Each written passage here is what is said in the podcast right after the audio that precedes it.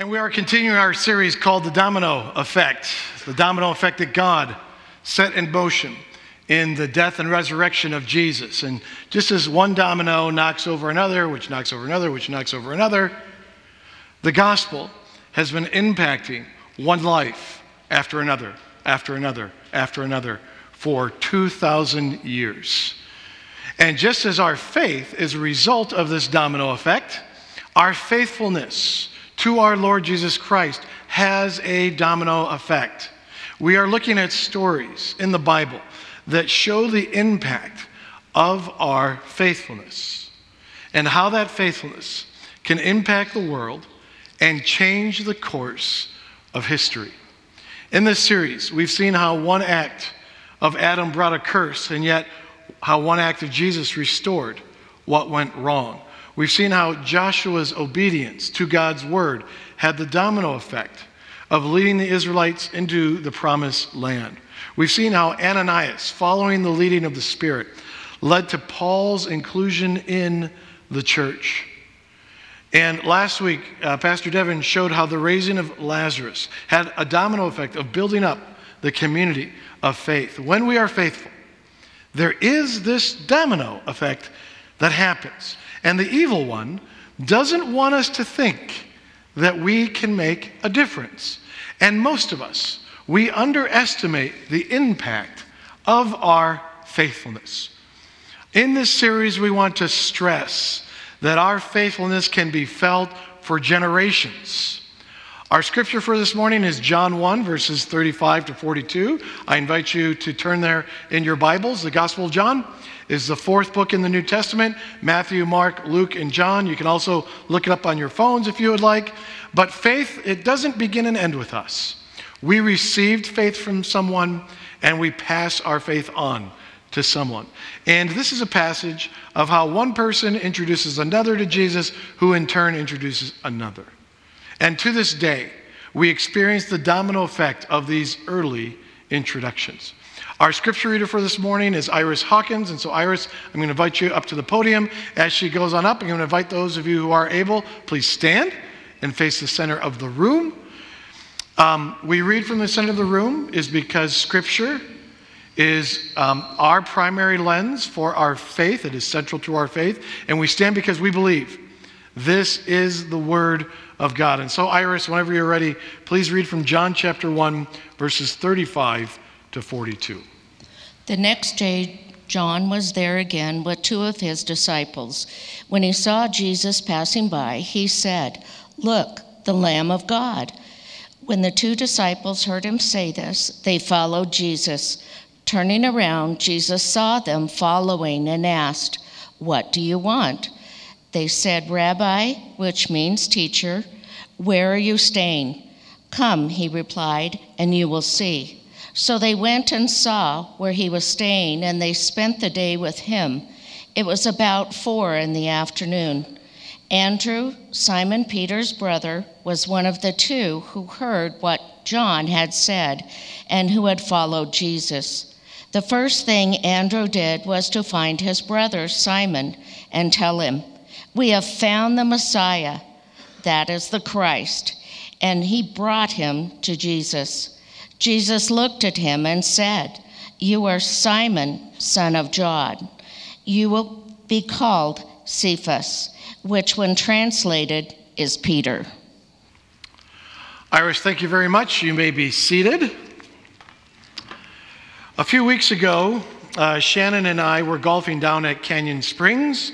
Uh, we went later in the afternoon, and we noticed that they that Canyon Springs had hosted a junior uh, PGA event earlier that day, and there were still some kids um, who, even though they were done golfing, uh, there were still some practicing, like on the putting green, on the chipping green. And Shannon and I, we golfed uh, into the early evening, and it was getting dark uh, when we had finished. And I dropped Shannon off at the car with our clubs, and I was taking the cart back to the clubhouse. And um, I started talking with a teenager from our church who works down there. And I was just asking him about, you know, these kids and this uh, PGA junior event that they had. And I just said, Are these local kids? And he's like, No, um, they are from all over the Pacific Northwest. uh, playing in this event. And so then I kind of commented how this was, seems like this is a pretty significant event. And he said, he said, yeah, it really is. And then he pointed to one of the adults and he said, well, you see that guy over there? He says, that's Tony Finau. He's helping out with the event. And I paused in disbelief because I'm like, Tony Finau, are you kidding me? And he, the teenager interpreted my pause as, well, do you even know who Tony Finau is? And I said, yes, I do. Now let me ask all of you.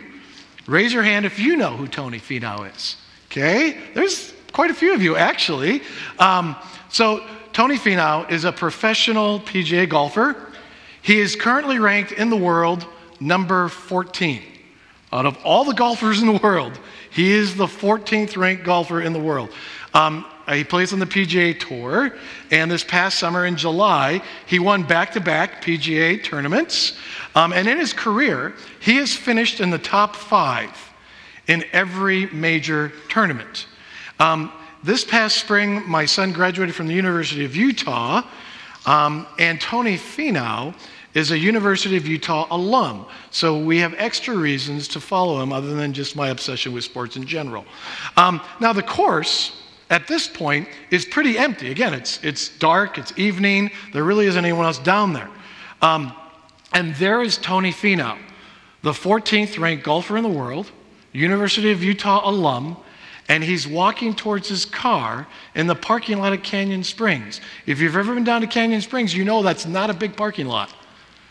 And there is only, he's walking to his car, there is only one other car in the Canyon Springs parking lot. It's my car, and my wife is sitting in the car with a University of Utah shirt on. Now, I've got a lot of possibilities here. I could just say, Hi, Tony, you know, kind of play it cool. Um, or I could be a little obnoxious and yell, Go Utes! Or I could ask him to autograph my wife's shirt. I've got a lot of possibilities. Um, and you know what I did? Nothing. Yes, some of you up front, you know me. You know that I did nothing, okay? I'm a big chicken, all right? So all I did is I walked past the 14th ranked golfer in the world, didn't say a thing, got into my car, started driving away, told my wife, hey, that's Tony Finau, explained to my wife who Tony Finau was, and then once I explained that he was a University of Utah alum, she's like, I'm wearing this shirt implying we should have at least yelled, Go Utes, or something. It was just a missed opportunity. It was a great missed opportunity. I could have met Tony Finau that day. Instead, I walked right by him, mainly out of fear of being, you know, one of those people that famous people try to avoid, that kind of thing. But I titled my message, Who Did You Meet Today? Because this is a passage about making the most of an opportunity to meet someone, or in this case, making the most of an opportunity to meet Jesus. And in this passage, we see the domino effect working. The domino effect in this passage, it leads to an introduction. Going back to verse 35, where it says, The next day, John was there again with two of his disciples. And when he saw Jesus passing by, he said, Look, the Lamb of God. And when the two disciples heard him say this, they followed Jesus. And turning around, Jesus saw them following and asked, What do you want? And they said, Rabbi, which means teacher, where are you staying? Come, he replied, and you will see. So they went and saw where he was staying, and they spent that day with him. And it was about four in the afternoon.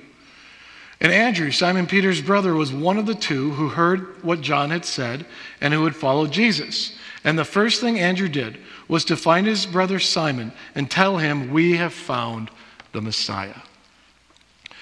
John the Baptist is standing with two of his disciples. You know, and the fact that they were disciples of John the Baptist meant they already had this real interest in faith. And Jesus walks by, and John points out that this is the Lamb of God. And so the two disciples then follow Jesus. And he asks, What are you looking for? And eventually invites them to come with him. And after spending the day with Jesus, Andrew at once goes and finds his brother Simon to tell him about Jesus. It's a domino effect that leads to a bunch of introductions from John the Baptist to the two disciples to Andrew to Peter.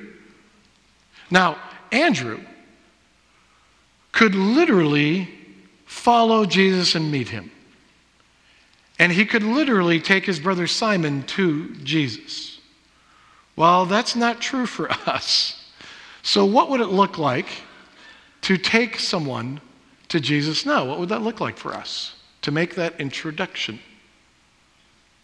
Well, let me answer that by just asking you who was a key person in bringing you to faith in Jesus? What did they do? Because whatever they did, well, that's probably a good thing for us to do or for you to do.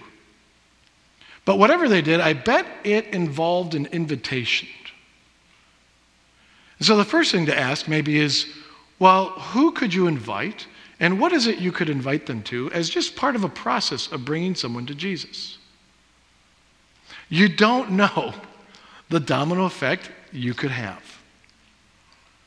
Uh, Carol Wolf, who was a member here for many years, uh, her memorial, memorial service was this last Friday, and at the service there was a time when people shared some reflections and memories about Carol.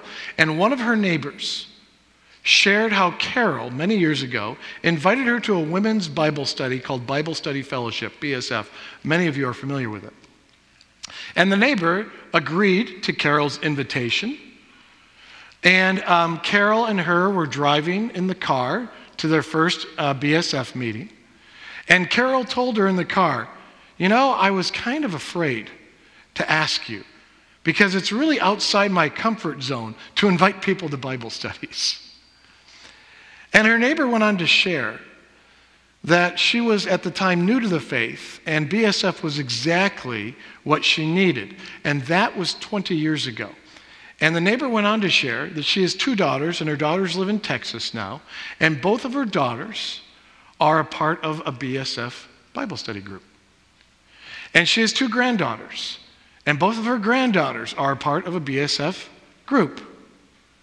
And the neighbor said, It all began with that invitation from Carol. Carol had no idea that when she worked up the courage to invite her neighbor to a Bible study, that she would make an impact on three generations. Carol passed away. Her memorial service was Friday. And the domino effect of her faith goes on. Who could you invite and what could you invite them to as a part of the process of bringing them to Jesus? And for those of you who don't have faith in Jesus, or at least not yet, let me just share one passage with you Romans 10, chapter, verse 9.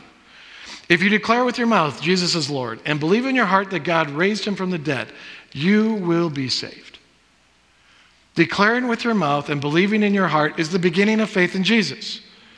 Meeting Jesus always involves an invitation. And so I'm going to invite you to come talk to me after the service to talk about what taking this step of faith, as described in Romans 10, what that might look like for you. I will hang out here up front like I always do after the service, and I'm inviting you to come chat with me about that after the service. The domino effect leads to an introduction, and the domino effect leads to an institution. Going back to verse 42 of the passage.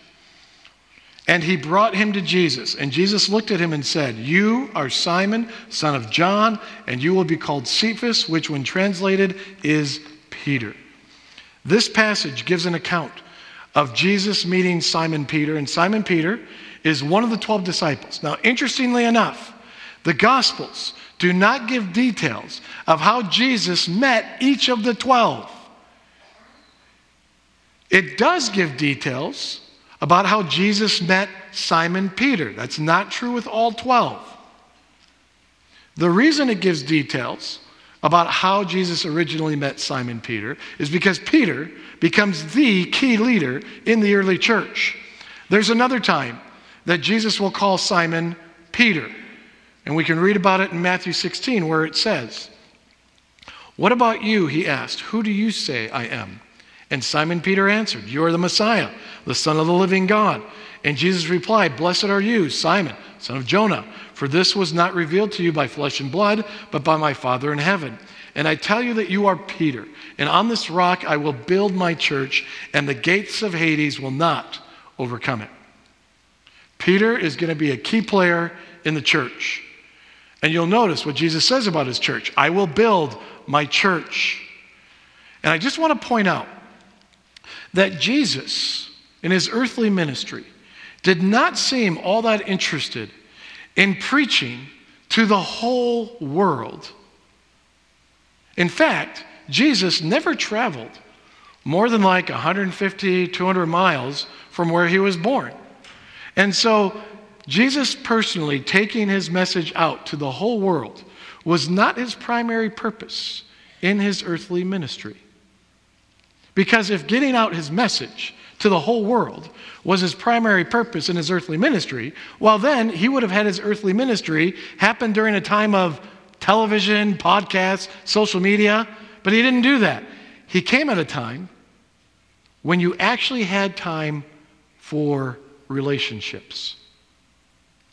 And he spent three years of his earthly ministry with his disciples, doing life with them every day, teaching them, training them, encouraging them, preparing them. He was building his church. Now, the church is an institution, and institutions are not very popular today, especially religious institutions.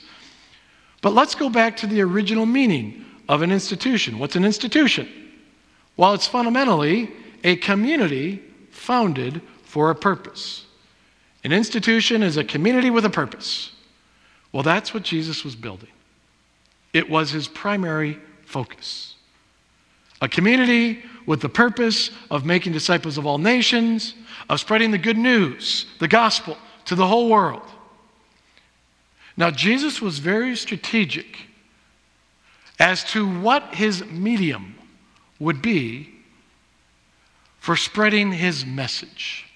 Now, a medium is simply the means or method by which a message is communicated. For example, the medium you are all experiencing right now is I am literally speaking to you out loud. I'm literally preaching. That is the medium.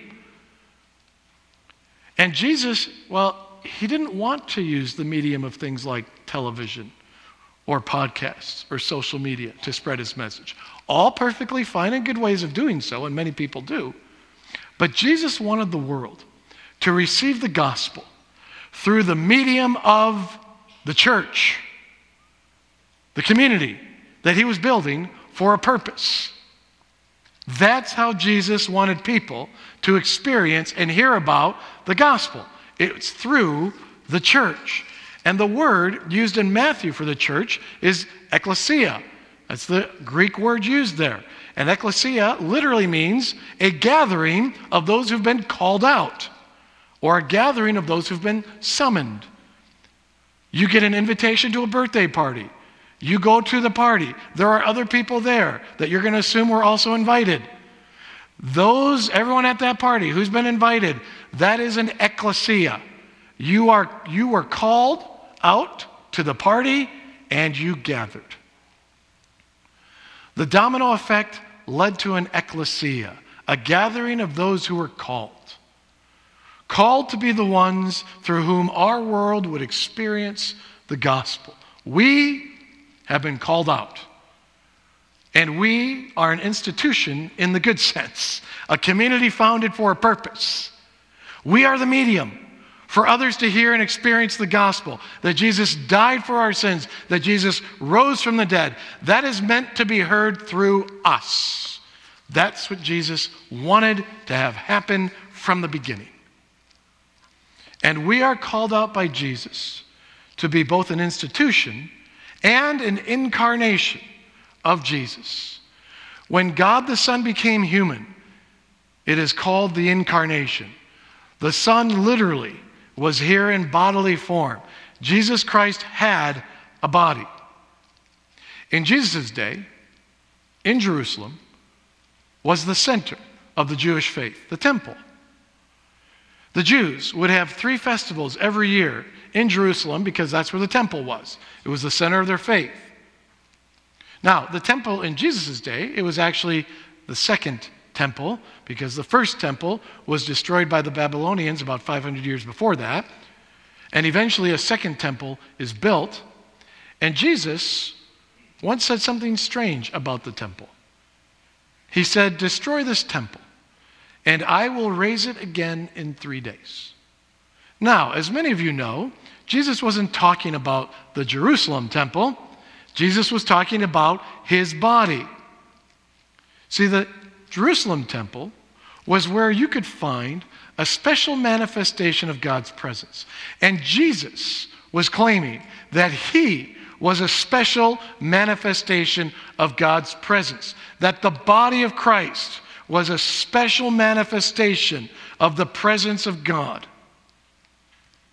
The Apostle Paul would go on to tell the early church in various letters that he wrote, he would say to the church things like, You are the temple of the Holy Spirit. Basically, he was saying to the called out community, You are where the Holy Spirit dwells. And he would also write in 1 Corinthians, Now you are the body of Christ, and each one of you is a part of it. There was a special manifestation of God that lived in the temple. And then God became flesh and dwelt among us in the body of Jesus. And now, God's special manifestation dwells in the community of faith, among the called out ones who gather for the purpose of being the body of Christ. Now, that should both inspire us and scare us. If people are going to meet Jesus, they are going to meet Jesus through us, the church. If people are going to meet Jesus, they are going to meet Jesus through us, the church. That should inspire us and scare us. We are the body of Christ, and each of us is a part of it. Which means when people encounter us, we are the medium that Jesus built for meeting him. Francis of Assisi is credited with saying, Preach the gospel at all times, and if necessary, use words. Now, I believe he was overstating a point to make a point. And the point is, people should experience Jesus through us before they hear about Jesus from us. Earlier, I shared how Carol Wolf invited her neighbor to BSF. And what you have to know about Carol is Carol was a super sweet lady. her neighbors loved her. She was very winsome and sincere. And so when she invited her neighbor to a Bible study, the neighbor had already experienced some of the winsomeness of Jesus through her. So the invitation was much easier to say yes to. Of course, we have to use words in order to spread the gospel. But how much of Jesus do people experience through you before they ever know that you are a follower of Jesus? People should experience Jesus through us before they hear about Jesus from us. But they still have to hear about Jesus from us. There still needs to be an invitation. As a part of the Domino Effect series, um, we've been giving out dominoes to everyone. And we've been asking you to put it someplace where you will see it and allow it to be a visible reminder of the impact you can make with even the simplest step of faithfulness. And if you don't have one, go to the information booth. You can pick one up. Um, but the domino challenge for this week is about helping others meet Jesus and being the body of Christ. So the domino challenge is insert a comment about faith in a conversation with someone who is not a follower of Jesus. This is a little easier for me because really all I have to do to insert a comment about faith is tell people what I do for a living. I'm a pastor, so everyone knows something about my faith. For you, you may have to get a little more creative. You may have to mention in passing or intentionally about how you were in church this last Sunday, or a Bible study you attend, or uh, people you've been praying for. Somehow, some way, mention something that lets people know that you are a person of faith. And if you really want to take a step of faith and do something scary, invite somebody to something faith related. Who knows? Maybe your simple comment or invitation will impact generations. And your domino effect, the domino effect of your faithfulness, will outlive you. Please pray with me.